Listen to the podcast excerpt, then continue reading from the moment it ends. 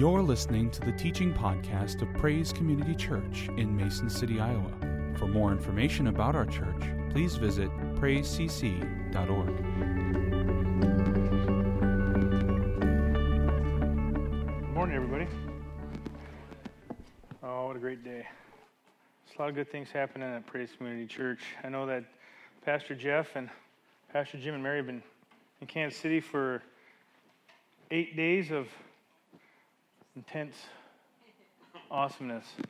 And so I know that over the next course of the months, several months, I'm sure they'll be just sharing with us uh, what God has been putting on their heart. And so I'm thankful for the opportunity once again to, to bring the word.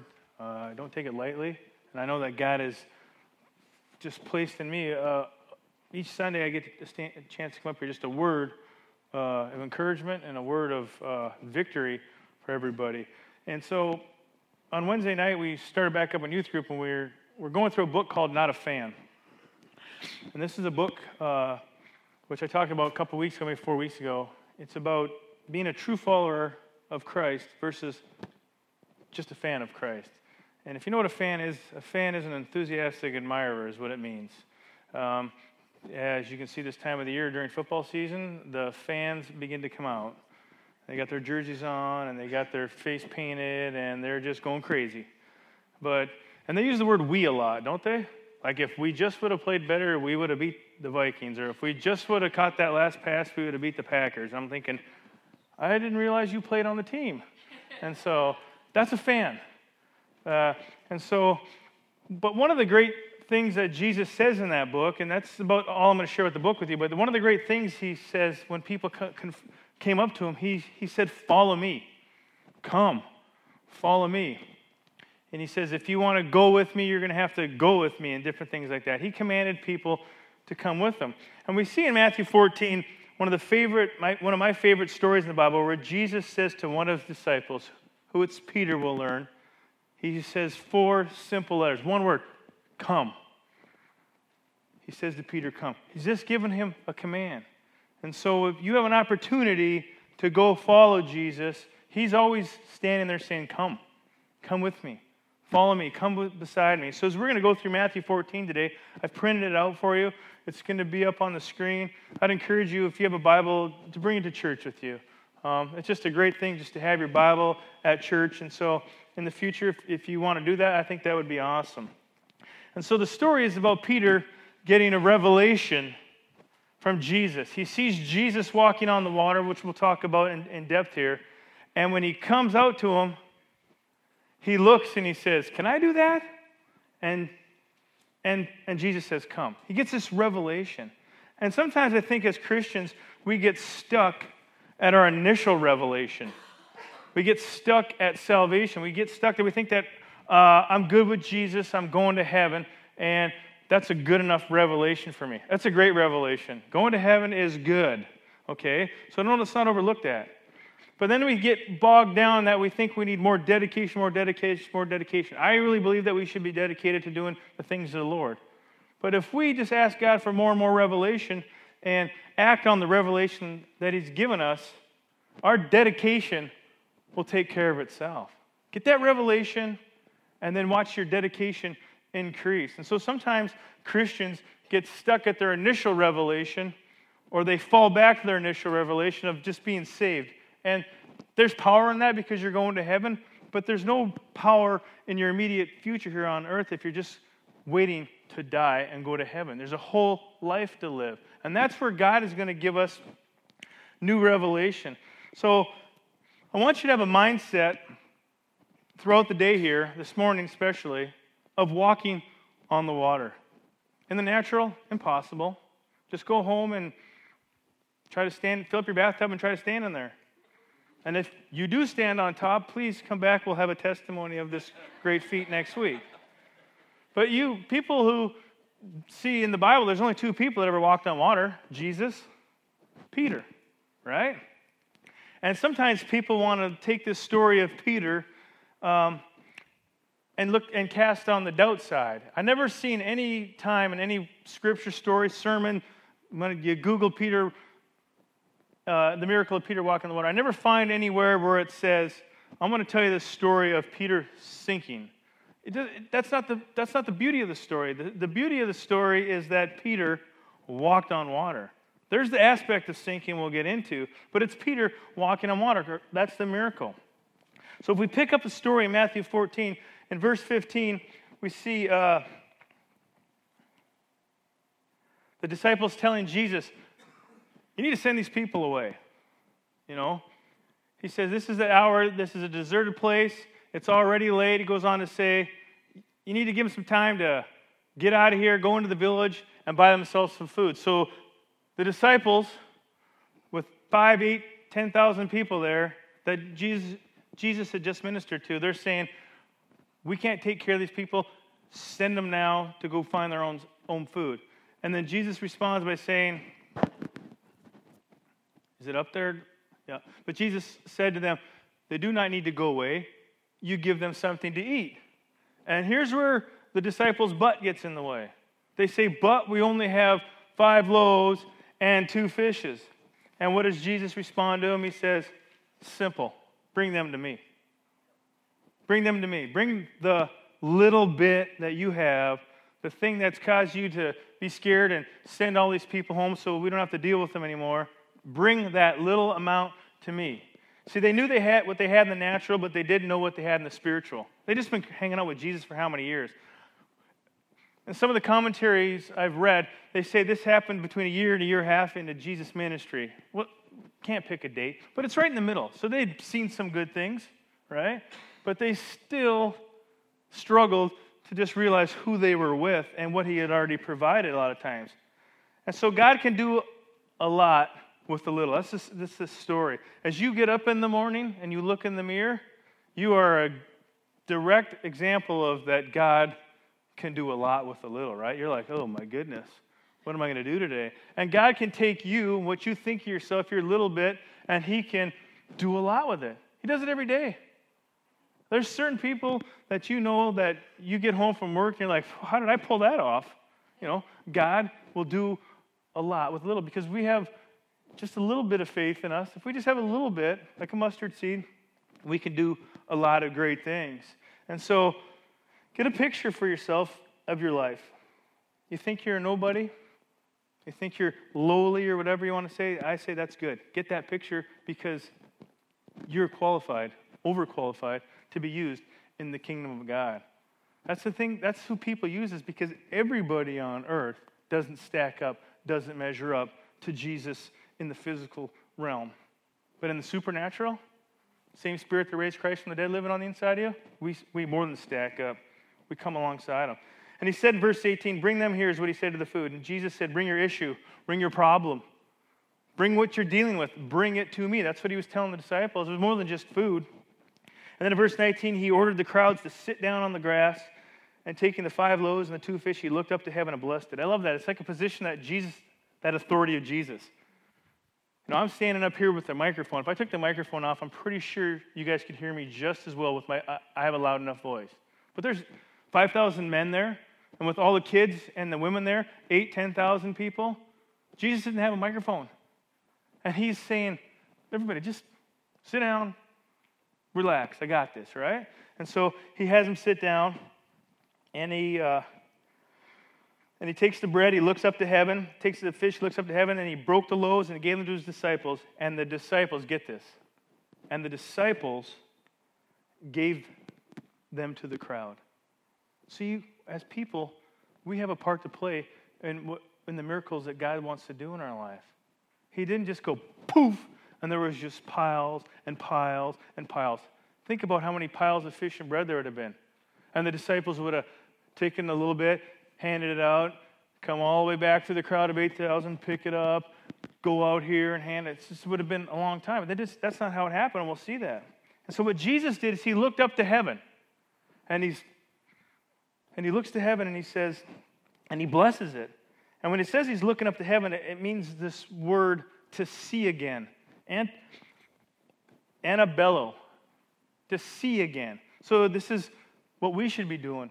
When we have a problem in our life, we have a situation in our life, we can turn and take our problem and we can turn to God and we can say, I'm going to see again into that place where God has already delivered me from some things in my life. That's what he says. So he, he takes the natural and he presents it to God and says, Put your super on this natural. What he had in his hand wasn't enough. Duh, right? Five loaves, five fishes, two loaves, whatever it is. He didn't have enough in the natural. How many people here right now, as you reach in your pocket or your purse or you go home, you feel like you just don't have enough in the natural? Turn to God and say, I see you again, Father God. Let's see what you can do with my little. He lifted his eyes, he saw into the spiritual realm, and he saw from that aspect the limitless supply of God. God has a limitless supply for each and every one of us. Whatever it is in your life, whatever that is, He's unexhaustible, inexhaustible. What's the proper English? How many teachers here? It's one of the two. Both and or, I don't care. He is God at all. A limitless supply is what He has. So, whatever your circumstance or your situation, turn to God and say, Bless it. Bless my means. Bless my little life, my little existence, my little bank account, my little stash of food. Bless it. And watch Him do great and mighty things. And so instead of sending them away, we just, uh, when we have people who come to our lives, that there's people all the time that need our help, right? And sometimes we don't feel like we can help them. We say, we just need to, we need to just bless the little we have.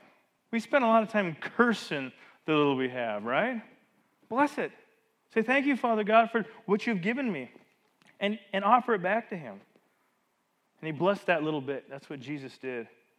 And what looks like a little to us is an abundance in the eyes of God. Verse 20 says, And they ate and were satisfied. All who were there ate, and all were satisfied. They just didn't get a tail of a fish and a crumb of bread. They were ate and they were satisfied. Just think of Thanksgiving coming up.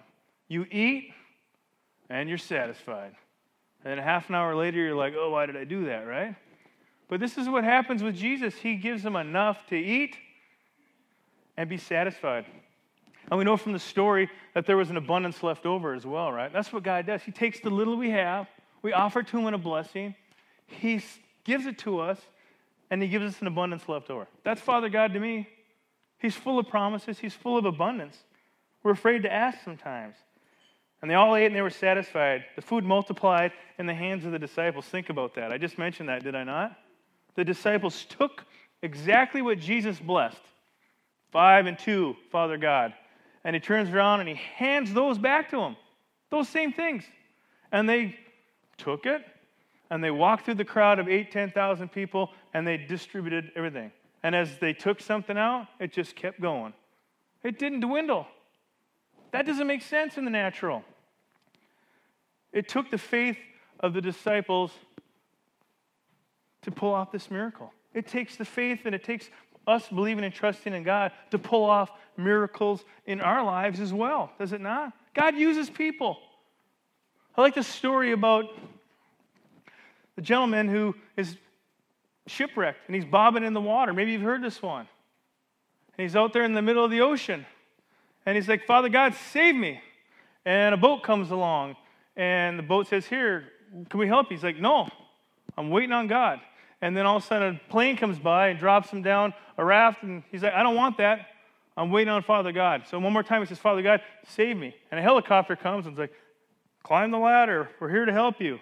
And he says, I'm waiting on Father God. And so the three provisions go away.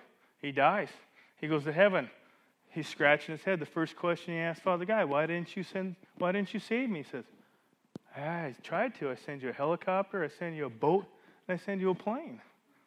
Those are provisions that God provides for all those things. So when it comes to meeting the needs of hurting people or ourselves, we have a tendency to want to see the end result. Does that make sense? Father God, this is what I want to do, but I got to see the money for it. I got to see the provision for it. And if you can show me that whole grand scheme, how my ministry or how my family is going to turn out in the end, I'll go for it. That's pretty lame. God just says, I'll give you step one. You do step one, I'll hand you step two.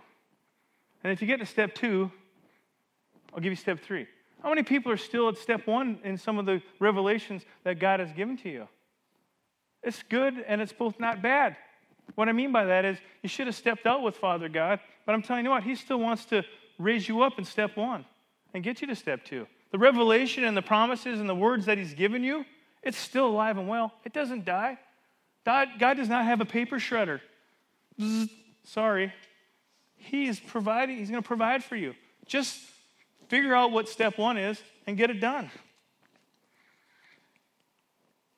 So after the great miracle, he tells them to get in their boat and go to the other side. And this leads us to Peter walking on water. Like I said, I never ever read anything about, I'm going to tell you children here in Sunday school about Peter sinking. It's always about Peter walking on water.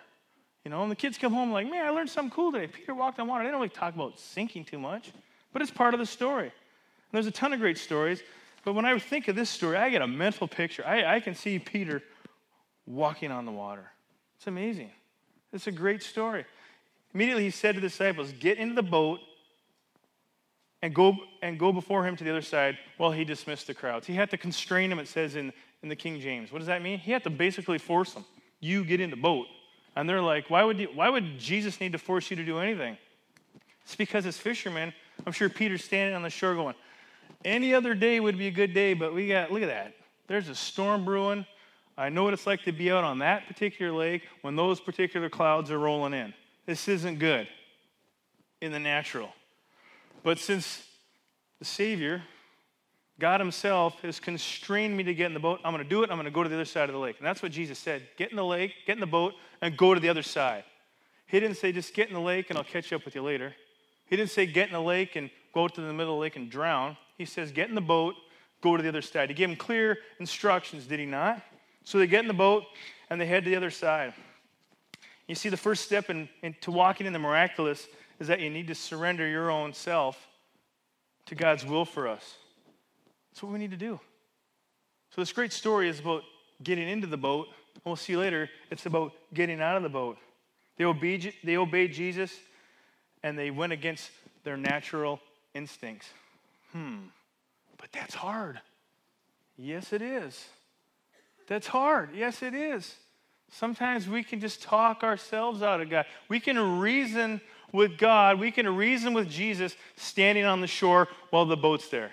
And how many people know this, me included, that if you reason long enough with God, you'll talk yourself out of it and you quit and you won't get in the boat. Reasoning. There's nothing in the Bible that says we need to reason with God. God speaks, we do. Whatever that is in our life. So I encourage you today to put yourself in the boat, put your whole story, your life story, whatever it is, throw it in the boat, climb in the boat, and see where you're going to go. And then, when the opportunity comes, we can step out on the water. He told Noah to build a boat. That was crazy. People come around mocking him and laughing him, at laughing at him. What are you building the boat for? I was told to and this is exactly how I'm going to build it this wide, this tall, this high. This is who I'm going to bring with me. This is who's. Apparently, you're not coming with me because you're not on my list. It's for you to figure out later when you're banging on the side of my boat when I'm floating away. But the thing is, what did God tell you to do? Did He ever told you to build a boat? Dr. Haas? Build a boat. you know?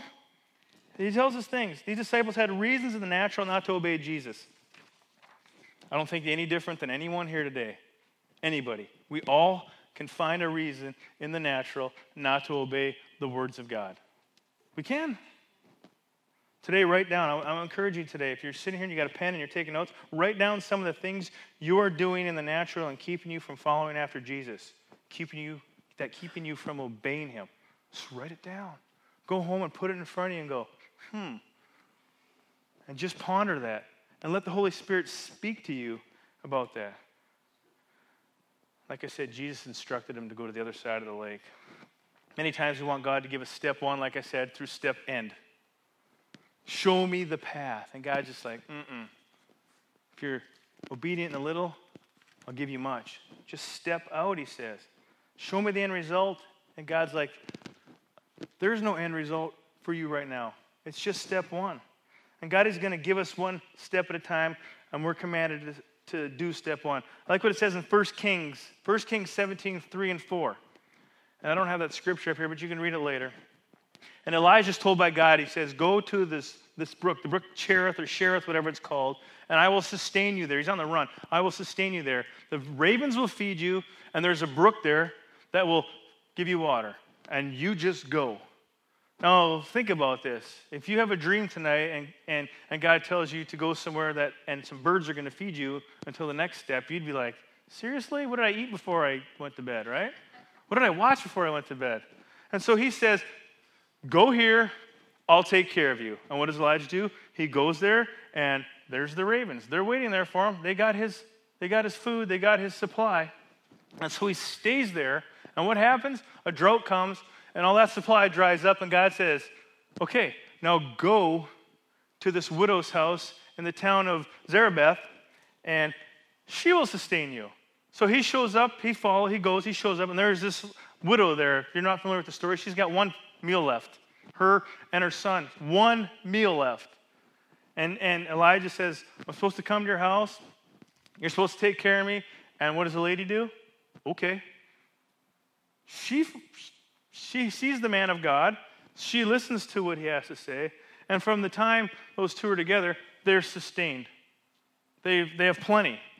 There's a point in the story where this lady's son dies, and it gives Elijah the opportunity to raise him from the dead. It's amazing. But that whole situation wouldn't have took place if Elijah wouldn't have done step one and let the ravens feed him, and then step two, go to this widow's house, knock on the door, and tell him what God told her to tell him.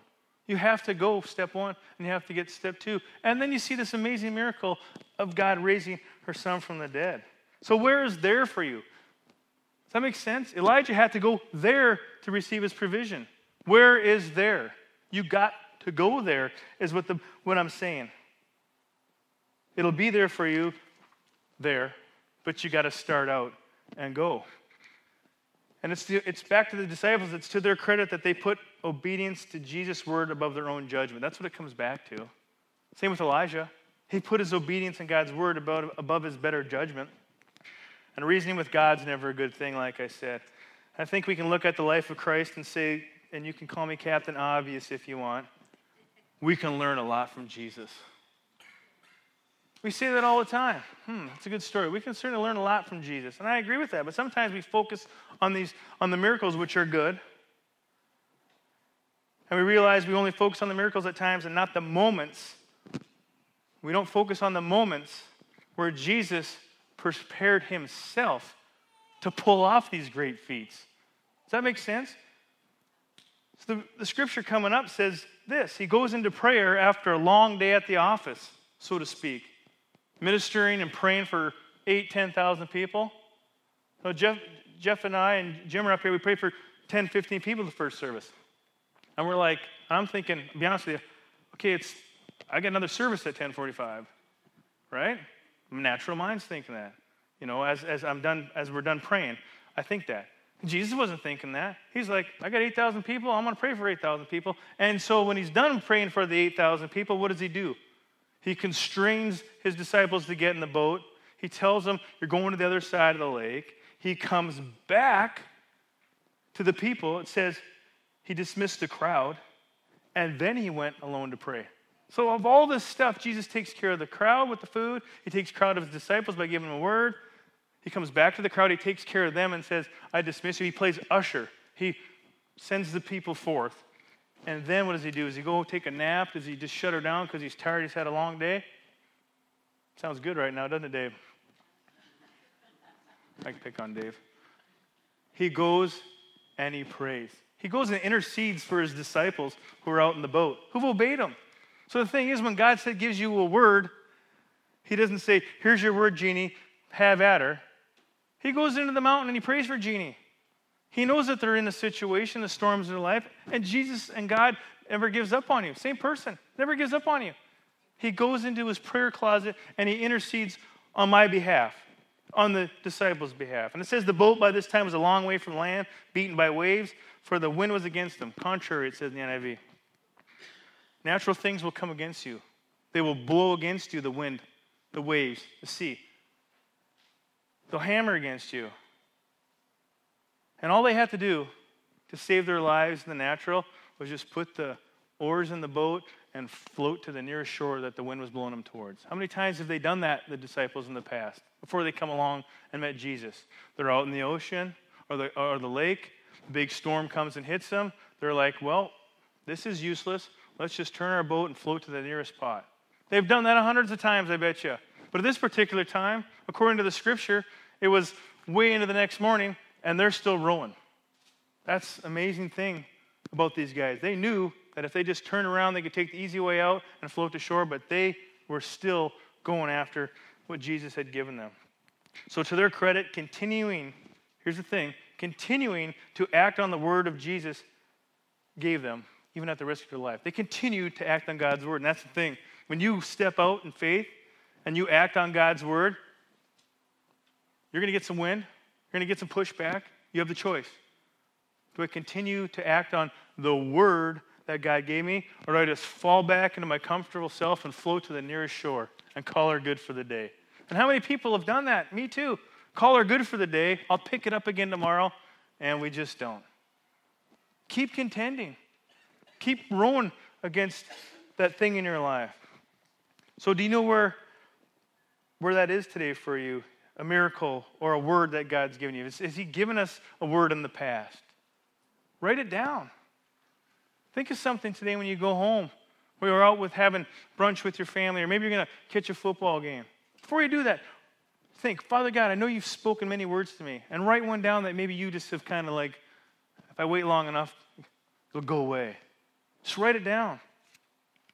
If you have a word from God already, pull it out, dust it off, put it before you. Don't compromise, and don't give up. God's given every one of us a word. Every one of us. You say, well, God doesn't speak to me. He's speaking to you. He speaks to everyone. He speaks to the unbeliever and convicts their heart of their unrighteousness, and he calls them into repentance and salvation. So he's speaking to those people. That's the only way you get saved. And then he speaks to the believer through the person of the Holy Spirit all the time. It's so whether my life has been clouded up with all the junk that I've added to it and I can't hear him, or I choose to ignore him. As we learn from Peter, it's okay that we do that at times. He doesn't kick us to the curb. We just have to pick up that revelation. We just have to pick up that word, dust it off, put it before us, and say, Father God, I'm going to do it. And Father God's like, I've already anointed that word. Step out of the boat, my friend. Many people miss their miracles because when, when the going gets tough, they head for the wrong shore. They just float back. I said that. Verse 25. And in the fourth watch of the night, he came to them, walking on the sea. Wouldn't that be awesome? This stinks. We're all going to die. It's terrible. They're not thinking about, man, wasn't Jesus just the guy that just fed like 8,000 people? Surely he's coming. Wouldn't you be peering over the side of the boat going, where is he? He's on his way. They're not. They're probably not even rowing some of these guys. They're probably like, this is impossible. And they're just clinging to their, into their life. The fourth watch was early, so they'd been out there probably 8, 12 hours. And it says in, in Mark's account of the same incident, it says that when Jesus came to them, he made as though if he would have passed by. You know what that means? He was just going to cruise on by them. Because where did he tell them to meet them? Other side. So here comes Jesus in that version, that translation. I'm going to the other side. And then what happens? Help! It's a ghost. They don't even help. They don't even yell, it's the Lord. They yell, it's a ghost. And Jesus stops. He says if he didn't call out to him, he would have kept going by. Isn't that great? No matter how pathetically you call out to Jesus, he hears you. I said earlier, if you're face down in a pit and you're in the bottom of the worst thing you could possibly do and you can't speak and you have one little pinky finger, that's all you got to do, just write Jesus in the mud. That's good enough to call out to him. You call out with him with whatever words that come to your mind, and you call out to him with whatever you got, and he will hear you and he will answer you every time. We'll see that. The lesson for us is that Jesus is always there, but he doesn't manifest his power without us placing a demand on him or reaching out. Just don't assume. A teacher told me what assume means one time. I won't share it with you today. But here's the thing don't assume, but call out. He's always with you. He's present as a person of the Holy Spirit. He's always with you, but you need to call out. It's okay to say, Jesus, save me after you've been saved. It's okay. It's not that you're re being born again. One time for me, I believe. It's just saying, Jesus, save me. Help me out here. And so as we go forward, we see. Uh, notice also that Jesus was completely on top of the very thing that was trying to take the disciples out. Hmm, anyone else have a situation like that in their life? That you feel like you're in a situation that the enemy's trying to take you out? Maybe you've been in there not too long ago. Maybe you can recall one. Jesus was on top of that situation, the one that was trying to take you out. And he's saying, Come out on top of here and see what it looks like from my perspective. It's not as bad as you think it is. When you get a vision of what God's vision is through the eyes of Jesus Christ, it looks way better. Remember, this was a storm. It wasn't glass water like you drive by Big Blue on a nice morning and it's just like, oh, that's so cool. And I can see my reflection. This was a raging storm. This was it. And they were out in the middle. It wasn't like they were two feet from shore and ankle deep water. And Peter's like, yeah, I'll give that a shot. Because if I fall, I'm only going to fall in about a half a foot and I'll be just walk right to shore. It's out in the middle of a lake. I don't know how deep the lake is. I'm sure it's over their head. Realize that God is more than enough and helps shrink our problems down to manageable sizes. What looks huge, God will give you step one, how to ch- tackle that. And when we're faithful in step one, He'll give us step two. And throughout time, however long that may be, depending on how much time and intimacy that we want to give to Father God, He'll shrink that problem down to something that doesn't look so big. Cancer, debt, unfaithfulness, He'll take your problem, He'll take your situation. And if you give it to Him, He'll give you step one, how to get through that. And then He'll give you step two. Then He'll give you step three. The disciples desperately needed Jesus to come and help them. That's what it says when He came to them, they were terrified. It's a ghost! They cried out in fear. Cry out in fear. If that's all you got left, scream, help. I've blown it. I'm a terrible person. I don't care what you yell. Just as long as you're focusing and pointing at Jesus, He's going to hear you. You're not a terrible person anyway. I wrote this note down. I didn't get to share it in the first, but I wrote this People aren't skeptics because of lack of miracles. There's a lack of miracles because people are skeptics. If you don't believe that Jesus can do stuff, then you're not going to walk into the, a chance for him to do a miracle in your life. Think about that. Every day is a chance for God to do a miracle in your life. Step out and let him perform. So Jesus spoke to him and said, Take heart. It is I. Do not be afraid. I wish there was parenthesis where he said, for the 57,000th time. You know? That's, that's my own version. I would write that in the Bible. Take heart.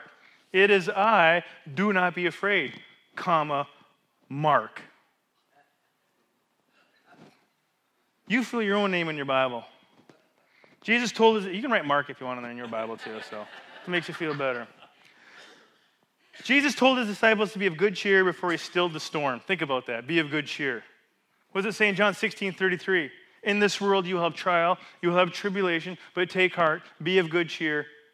I, Jesus, have overcome the world. Well, what's the world that the, the disciples are dealing with right there? That world is a brutal storm. And in that particular moment, he says, Be of good cheer, take heart. It's me. The guy that was just over there feeding people, that you took part in the same miracle. Remember me? Yeah, they did remember him. And Jesus answered, Lord, if it or Peter answered, Lord, if it is you, command me to come on the water. Isn't that great? He says, Can I come out there and do what you're doing? You know, probably not the best question because sometimes we give questions to God like, if I do, God, I got something for you. I'm going to bargain with you. I got two choices. I want you to pick between choice A and choice B. And whichever one you choose, I will do those ones. And God's like, I got choice C, none of the above. That's the one I want you to do. Well, what is none of the above? I don't know, just step out of the boat. We try to box up God and say, here's, here's your two choices, God. I'm living for you. But those are only two choices you can choose from God. And God's like, they're not even on my radar. Maybe choice A and choice B are like two years down the road. It's choice C, none of the above, that you got to let God choose for you and you can get it done. So he says to him, Come. So Peter got out in the boat and walked on the water and he came to Jesus. And that word come, think about that, came from the lips of the creator of the waves, of the wind, of the sea. So the guy that says, Come out here, is the guy that created those very things. And what the enemy was trying to do was take something that God created. Hmm, that's. Don't see that every day, do you? Or we do see that every day. That God, that the enemy, Satan, will take the things that God created and try to destroy with them. And that's what happened here. He says, Come. And therefore, with one word, he had enough power in it to overcome all the natural laws which would have prevented Peter from walking in the water. One word allowed him to accomplish it. Peter shouldn't have walked on water. Think about it. Hmm, in the natural, it's just something that doesn't happen. Think about this. If you're in a boat, have you ever been in a boat and you try to get on the dock and it kind of spreads away from you and then all of a sudden you fall in the water? Was there ever a time where you just hover on the water for like five seconds, like, ooh, that was close? And then you just step onto the dock? No, what do you do? Usually with your, if you're one with a purse or a cell phone or, you know, it doesn't just happen when you're just like hanging out in your bathing suit, right? It wouldn't be so bad. So, G- so Peter should have just been like, boom, to the bottom, but he's not. He's up on the waves, he's up on the situation, he's up on the circumstance that's trying to take them out. And there's 12 of them in the boat, only one of them decides he wants to fall to go out there. What were the other 11 doing? Peering over the side? Were they scared? Throwing up? I don't know, hunkered down, whatever they were doing. They certainly didn't call out to Jesus, said, Can I come out there? I guarantee you, if, if they would all stood up and said, Can we all come? Have at her. You just fed 8,000 people with five loaves, two fishes. It's amazing. And by stepping out and truly following Christ, we can stand above the storms. That's the, that's the point here. You got to step out of the boat. Get in the boat, step out of the boat. Commands of Jesus. You need to get in the boat and go across there, but it looks bad. Just getting it. I got your back. Now look, we're in a storm. Come and watch from my angle. And that's what Peter does. And God's no respecter of persons. There's no one holy enough in the world or perfect enough in the world in all their actions that can walk on the water except for Jesus. And so, no matter where you're at, no matter how good or bad you think you are, He's given us the opportunity through relationship with Him to speak those words. Can I come out there with you, Jesus? Yes, come. It gets even better or worse, depending on how you look at it. The come was spoken by the one who made all things. Likewise, any word, get this, any word spoken to us by God carries in itself the anointing and power it takes to fulfill that word if we release it by believing and acting on it. Any word spoken to us by God in itself, He doesn't give you hearsay, false words. I'm trying to think of the word my dad used to, the word he used to say to me about that. It's like, does your word have meaning? So it's not an empty word. God does not give you an empty word. When God gives you a word, it's a word. Capital W, as in Jesus was the word, and he came as flesh and dwelt among us. The word was on top of the waves right there. As long as Peter focused on Jesus, he walked on water. As soon as he didn't, he looked around, he sank. Proverbs 4:27 says, "Don't look to the left or the right." The NLT version says, "Don't get sidetracked." So when he saw the wind, he was afraid. He began to sink, and he cried out two great things, three great things: "Lord, save me." Think about that. Here he is, alongside his Lord and Savior, the man that has done many miracles and he's doing something that nobody has ever done in the history of mankind. He's walking on water. And then he takes his eyes off of the only one that could sustain him up there, the only one that can sustain you in your life. He takes his eyes off him for a split second, and what happens? He starts to sink. Does he go to the bottom? Is he like a rock? Because that's what happens. I've never heard anyone say, like I just talked about, we were at the lake and Jeannie fell in, and it was amazing. She started to sink. No, Jeannie went down.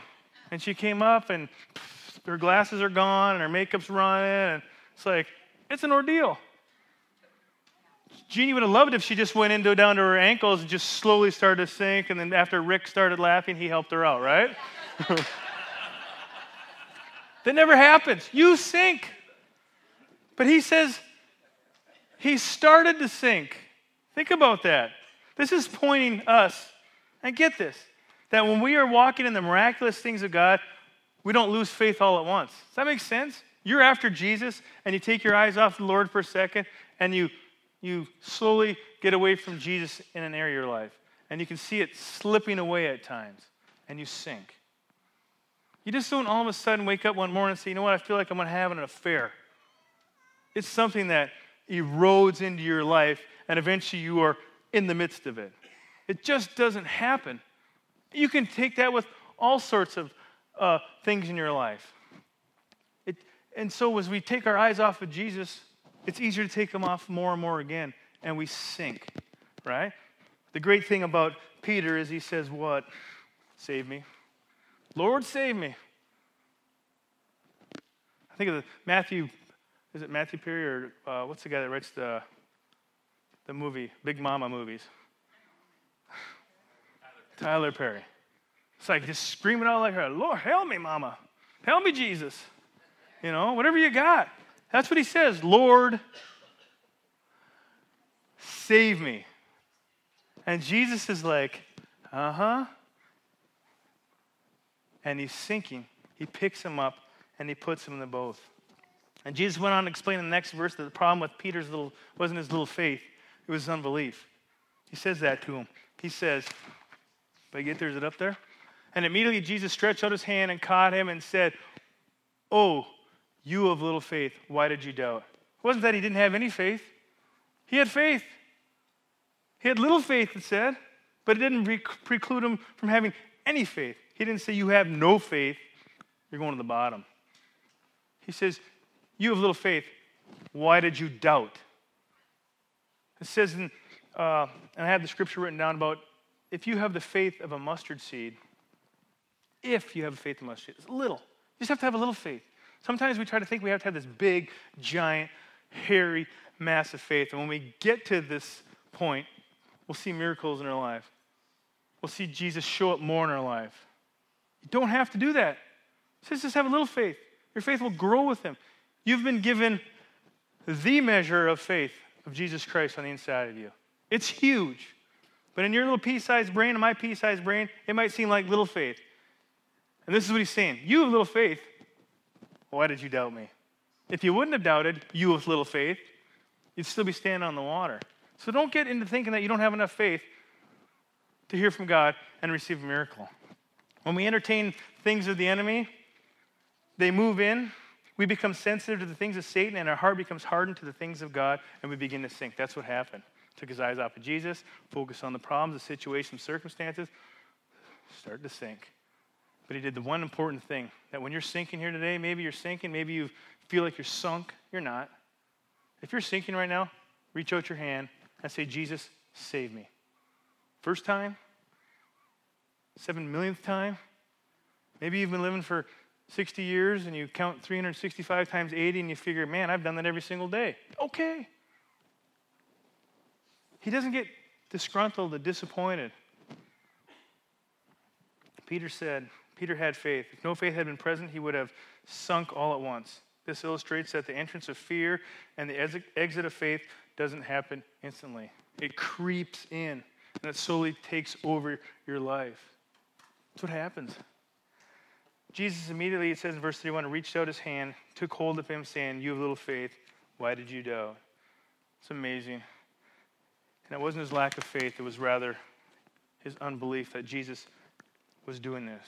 It says this in Matthew 17 20, because of your unbelief, for assuredly I say to you, if you have faith as a mustard seed, you will say to this mountain, Move from here to there, and it will move. Nothing is impossible for you. Think about that.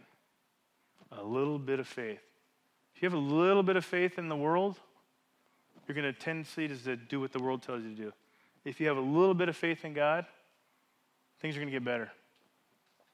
Your faith will grow. It'll be big. A mustard seed a mustard seed grows into a big tree.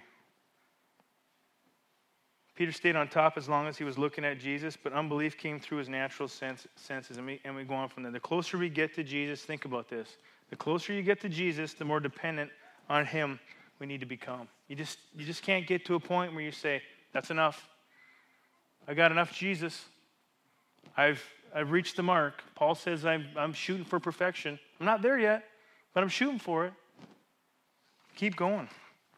So, no matter where you are in your life, call on Jesus to save you. There's power in the name of Jesus. I said that earlier. We go to the, I, Cassie and I have a nursing home ministry at the IOF home. Jeannie comes with us. Teresa Van Zandt came with us with Cassie last time. And I tell you what, there's many people there that have problems with their memory, Alzheimer, dementia, whatever you want to say. And I tell you what, whenever Cassie or Jeannie or someone says, uh, whenever they sing, Jesus loves me, this I know, almost every one of those people, no matter where they are mentally, sings that song. There's power in the name of Jesus. They don't remember anything else. Jesus loves me, this I know. They remember that. Where they heard it, I don't know. Probably a long time ago. But I tell you, the whole place perks up. And then you can go back to speaking on something else, and three quarters of them, maybe half of them, tune you out again.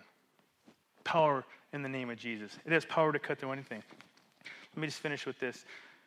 Satan doesn't throw doubt on God's ability to perform, but on people's ability to receive. He will tell you that you will fail even when God says come. Does that make sense? He will tell you to stay when God says go. That's what the enemy will do. God says go, and the enemy says, you better play it safe.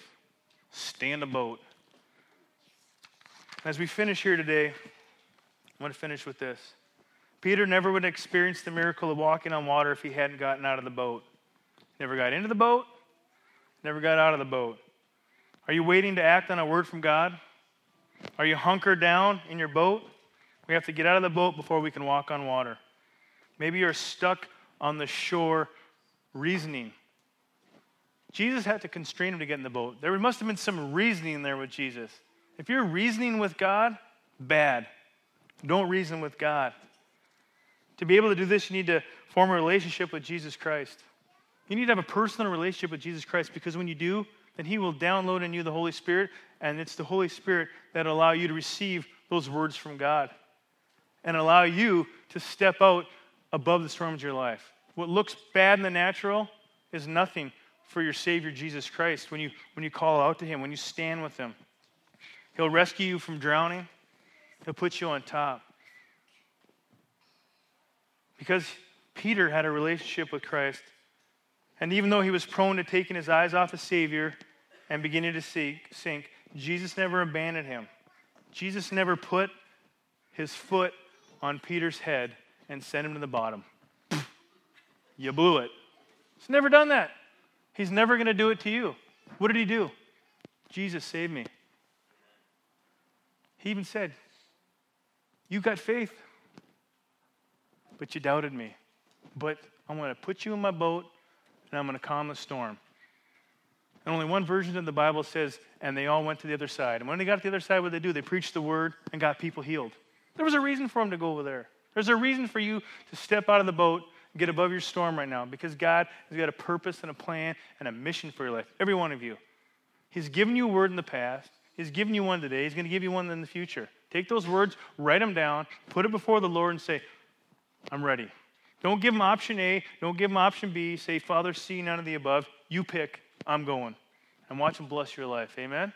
Father God, we thank you so much for this great opportunity to serve you. Father, we thank you that no matter where we are in our life, whether we're sinking or we're standing tall, maybe there's someone here today that is completely sunk. They don't know you, Father God. And Father God, you're speaking to them right now.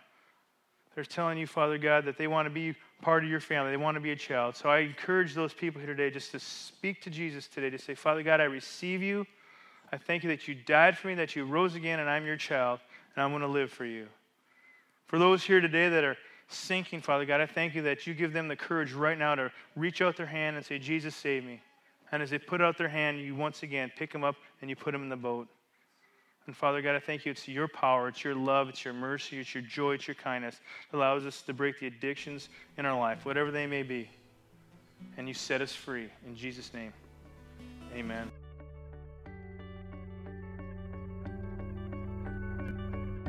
Thanks for listening. For more information about Praise Community Church, including gathering times and events, please visit us at praisecc.org.